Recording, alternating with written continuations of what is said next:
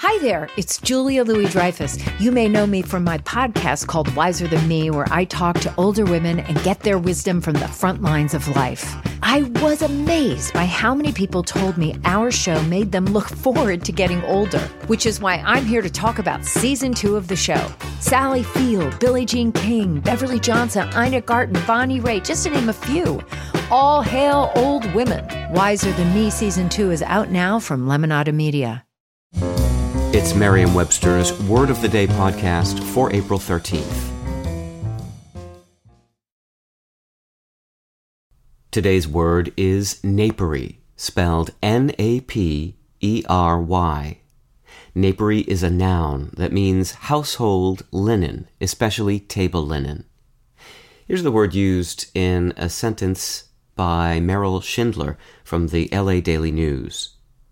Once upstairs, the sense of a solid, proper steakhouse with low lighting, a busy bar, tufted chairs and banquettes, and snow white napery on the tables is clear and obvious. Napery has been used as a fancy word for our household linens, especially those used to cover a table, since the 14th century. The word derives via Middle English from the Anglo French word nappe, meaning tablecloth, and ultimately from the Latin word mappa, meaning napkin. You can see part of the word napkin in that root. Another much less obvious relative is the word apron, which was once spelled as napron in Middle English, but gradually evolved to its current spelling by way of English speakers habitually misdividing the phrase a napron as an apron. With your word of the day, I'm Peter Sokolowski.